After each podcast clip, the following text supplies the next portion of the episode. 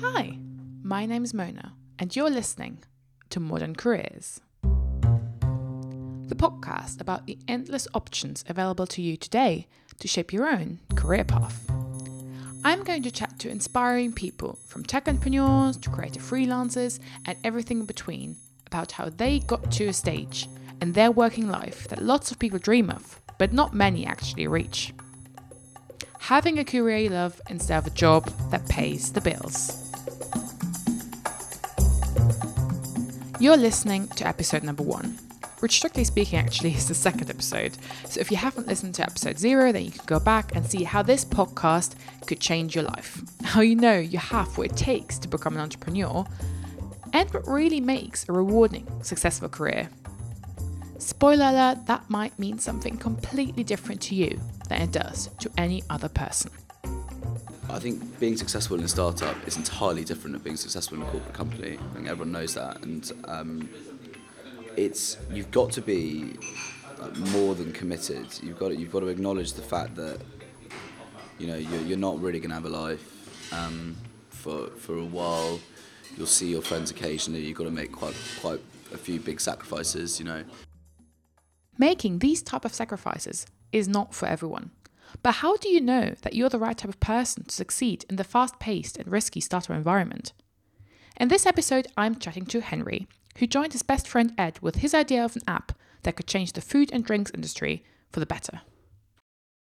So, yeah, we basically run a, um, a food and drink discounting app that um, uh, gives people the chance when they want to to give back to charities fighting homelessness uh, in whatever community they're in. So at the moment, we started it in Oxford, and then uh, we're now in Manchester, Liverpool, Cambridge.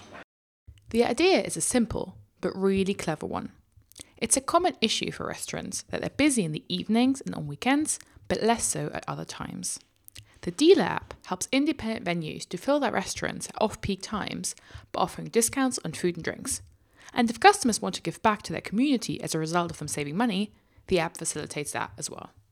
In Henry and Ed's words, deals doing good. Unsurprisingly, customers and restaurants alike are excited, which is why the two have been able to add new venues and cities to their app. But starting a business, straight out of uni with your best friend, is that a good idea? And in the app business, where design, functionality, and user experience is key, how do you find the right developers? And finally, what is the one key thing that separates the people who beat the odds from the ones who fail before the app has even launched? Henry's got a lot of thoughts about all these things. But let's start with the very first conversation Henry and Ed had, arguably at an unusual place, about starting a business together. we were at Glastonbury Festival, and uh, Ed came up to me and went, "Oh yeah, no, I've got this sort of thing in the bag, like pipeline that I'm thinking on and working on, and you know, I, I think it could be quite cool. Um, I was wondering, you know, if you if you want to have a look at it after after Glastonbury Festival." And I was like, "Oh yeah, that sounds pretty good." And I just got rejected from Red Bull to get um, one of their jobs in, in the marketing department, and I was I was pretty furious actually because I'd worked really hard for them for two and a half years, and I got told that I was going to work for them, and I was, you know, really looking forward to it, um, which is a blessing in disguise, really. And then I think he thought that I wasn't going to pull him up on that after Glastonbury, because you know it was midway through, I don't know, listening to some, know, ridiculous music or whatever in like Shangri La, and then um, yeah, and then he sent me through like some sort of like pit, like some sort of business deck that he'd been working on, and then I sort of you know refined it and um, we came up with like you know good ideas and stuff like that, and then yeah, I mean he had been in Oxford sort of doing the preliminary stuff on it, and then I sort of jumped in, um, and from there really we just sort of kept on backing and forth and about stuff, and yeah, then I moved to Oxford and got it going really. Yeah. So I'm just trying to picture this. So Glastonbury's over. You looked at the deck. You were like, well, I'll just do this. Yeah. and you got here. When what was the point when it got serious, or where we, when you were thinking in your head, well, I want, do I want to do this full time? Yeah, yeah. So it, start, it kind of started as a side project. I mean, all these things do. You know, you just think. I was, you know, I was talking to Ed about it, and I was like, oh yeah, we'll just see how this runs for the next two months, and you know, if it doesn't come to anything, it doesn't come to anything. And then I started basically the, the moment I started realizing was I was going around uh, I was like, right, I'm going, to, start going around restaurants and asking them if this is a viable product um, for us to for us to work with. And restaurants are going, oh, that's actually a really great idea. Um, you know, other companies, big companies like Groupon and VoucherCloud and all these things, sort of really ostracize us in the market. And, um, they don't do anything for us, and this sounds like something that is really sort of flexible, something that we that we like. And so um, it was around then, I would say, I'd say mid June, late July.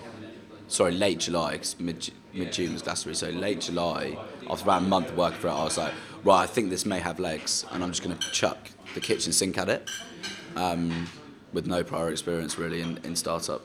But yeah, I just, just thought go for it. The thing Henry is touching on here is market research. The more you can do, the better. The key asking the right questions to the right people. Often, would you buy this? Yes, no, is not enough. Getting to the deeper problems people are facing, such as independent, smaller restaurants not appearing on overcrowded discount sites and discount sites not being the best user experience for millennial customers, is where you get the real insights. But even if you've done this research, you can never really be sure whether an idea will work.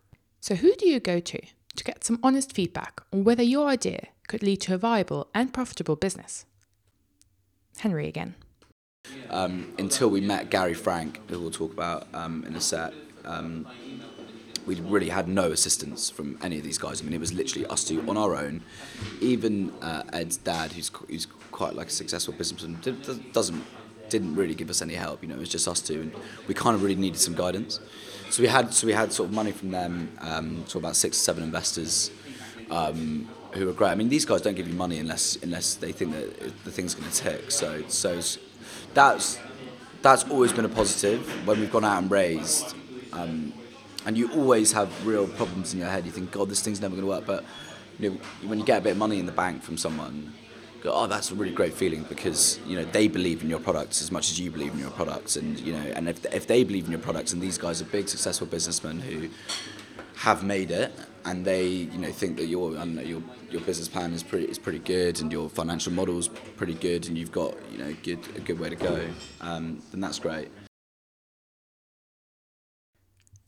So talking to investors no matter whether you actually need external funding or not might be a good shout alternatively there's other ways to get a mentor henry mentioned gary who's part of the oxford-based fab accelerator Henry and Ed joined the FAB program, which took them through a step by step process of how to run a business.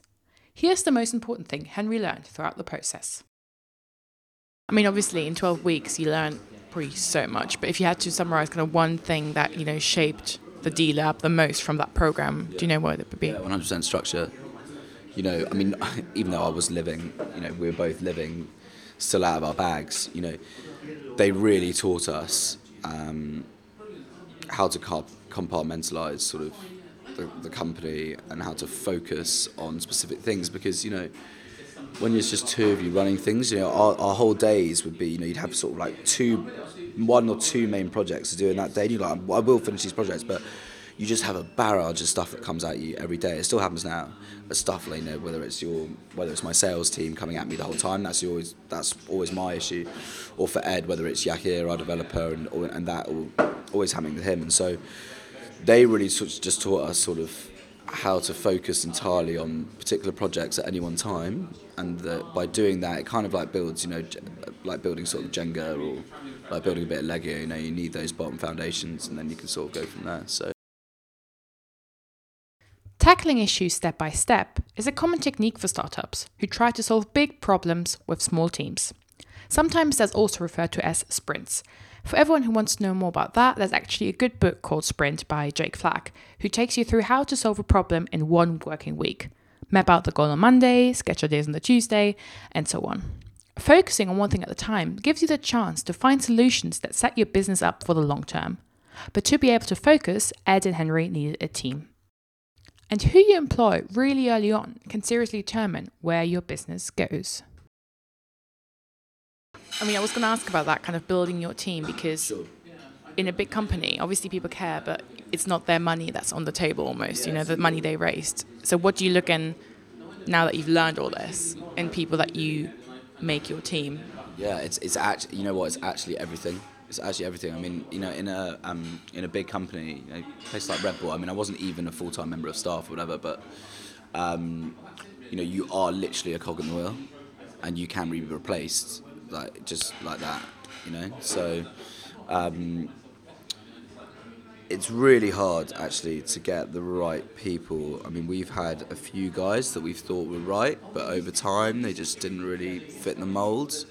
Um, and they're really good and they're good workers and stuff. And we've got other guys that you know aren't necessarily right now showing um, aren't really doing that well, maybe in terms of performance, but they show a lot of potential. Um, and it's just it's so important to get the right fit. I mean, like at the moment, Ed, Yahir, and myself all work really, really well together, and you know, a real good triumvirate.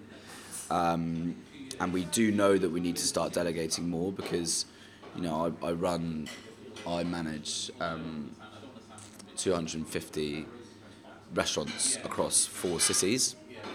And you know, if you want to grow and you want to scale, you know, I'm gonna I'm gonna need to get a north I don't know, North Regional Account Manager or South Regional Account Manager, and similarly, we're to need to get a marketing director because Ed and I just share the marketing responsibilities at the moment. Um, you know, maybe an accountant.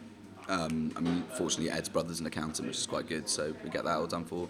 Um, and here needs uh, needs a new team, so I think basically the way to answer that is the process is very long, and we put people on a real long probationary period um, and it's less it's really less about the performance it's more about how they connect with you and if you feel like you can um, direct them um, properly in order to get the most out of them. Yeah. Some really useful advice there select people by their potential and personal fit with the company rather by the short-term results they might be able to achieve and don't be afraid of testing the way they work with you through a probationary period at the end of the day, it's your business that's at risk, and sometimes that means letting people go who don't contribute to the goal that you work so hard for. Yeah, it's yeah, it's difficult. I mean, the, the hard times are really hard. Like, thing is, you go you go through real, you go through weeks and days of peaks and troughs. So I'll have at least one day in the week where I'll just think, you know, it's all over. It's all over. To make sure that didn't happen, Henry and Ed had one puzzle piece still missing a piece that for a tech startup really is essential. Anyone who listens to this, if you're thinking of going into um, into tech, do not do anything at all until you find your own developer, because um, they're like gold. I know they're like gold dust to find, but you know the amount that you save on your costs, and you'd way rather give them equity because what they're adding to your company is tenfold. And time is money when you're when you've um, time is money, and money is time really when you've got consultants in the, in the development world because they you know it costs so much money to develop an app if you don't have your own developer. So you know in November we are going through a really like really tough time. You know, we are spending a lot a lot of money. I mean a lot of money. Um, and it was kind of like, is this thing ever going to roll off the ground? I mean, there's some weird statistic like 80% of apps never even make it to launch um, first up because you know they, people run out of money because there's just really poor man management, and you know that's kind of what we were going through at that time. And then, luckily, uh, we sort of put the put the blinkers out at Oxbridge, both Oxford and Cambridge um, computer science departments. And we've met this professor and professor of Oxford, and he, he just said, "Look, you're actually." Um, you're far better off going to other universities to try and find your developers because Oxford and Cambridge um, students are very academic led, they're not practical led. So I then went back to Warwick and asked the professor and found Yahir, who I was in the same year with, who got a double first at computer science, and we thought, yeah, I think you know he, he could be all right. And he was just like, yeah, I actually have never learned titanium um, before. I don't know it, but I'm just gonna I'm gonna I'm gonna do that and build your app in a month, like from scratch. And we were like, yeah, that's, that's never to happen because of all these two. So, but he did it. Yeah, he, he built, he, he learned a, a, a full code um, and, and built our app in a month. Finding someone who was right for the role required Henry to go back to his network from university, which is actually great advice for anyone looking for a partner. Often, universities offer events and workshops where you can meet other people to work with, no matter whether you're the one with the right idea or the one with a specialist skill. And if you think about it, this is one of the advantages of starting something straight out of uni. You usually have a network of educated people across disciplines looking for work around you. And especially if they don't have any other job offers, they might be very keen to help you out and see where it goes. At a later stage in life, most of your contacts might have families, careers, and other obligations that keeps them from taking a risk. A topic Henry had a lot to say about actually. Actually, that's a question I had. Is um, for people being in uni now, considering, or even school, considering starting a business. Um, many people go into big companies first to scout it out, see what other people are doing wrong, and then go. How how do you find just going straight out of uni, going into this, and would you recommend it to others? Uh, yeah, one hundred percent recommend it. I just think you learn like so much, so much. Even though you know even though maybe what you're learning isn't particularly like the right way of doing things that you would learn in a company or but you know at the same time what is right and wrong? And sometimes we think god you know i wish we'd had maybe a lot of experience under our belt beforehand because we we'd be able to pull this off just like like that like really easily if we did. And other times i'm like you know the whole reason why we're, we're doing this well at the moment is because we're young and because we've got kind of like a carefree attitude, and because we're just going out there and doing it, you know, there's, there's nothing holding us back, which is the which is our real sort of USP here, just as um, as business owners. That is the big thing. You know, we go out there and we do it. We we can't we don't have responsibilities, family, etc., etc. So, for everyone considering going out and doing something a bit unusual, whether it's starting your own thing or joining another dreamer with their idea, this might be one of the main messages. Why not? Even if after a few months you decide it's either not going anywhere or it's simply not the right place for you anymore. Having worked in a startup shows future employers that you're willing to work hard. Being exposed to so many different dimensions of a business in a small team can also help you decide where you want to specialize. Whether it's marketing, operations, finance, it all is very valuable experience that might take years to get in a bigger company. Run before you can walk why not go for it? Reach for the stars. Like, you know, at this age, you know, the very worst thing that can happen is you fail, and failing isn't a bad thing. You know, um, failing is not a bad thing at all. Actually, you learn you learn more from failing than you do anything else. So definitely run before you can walk and go and go out and reach for it. Isn't that a lovely message to end on? Personally, I do really agree with what Henry is saying here. I mean, I produce this podcast all by myself, with no clue where to even start. I'm sure you've noticed by now that I'm by no means a podcast pro, but you know what? That's fine. It taught me so many things, and I'm really enjoying it so far. And even if all that comes out of this is meeting great people on the way, as far as I'm concerned, that's more than I could ever ask for. Before I leave you, here's where you can not only find the dealer app, but also Henry and Ed if you want to drop them a question about their business.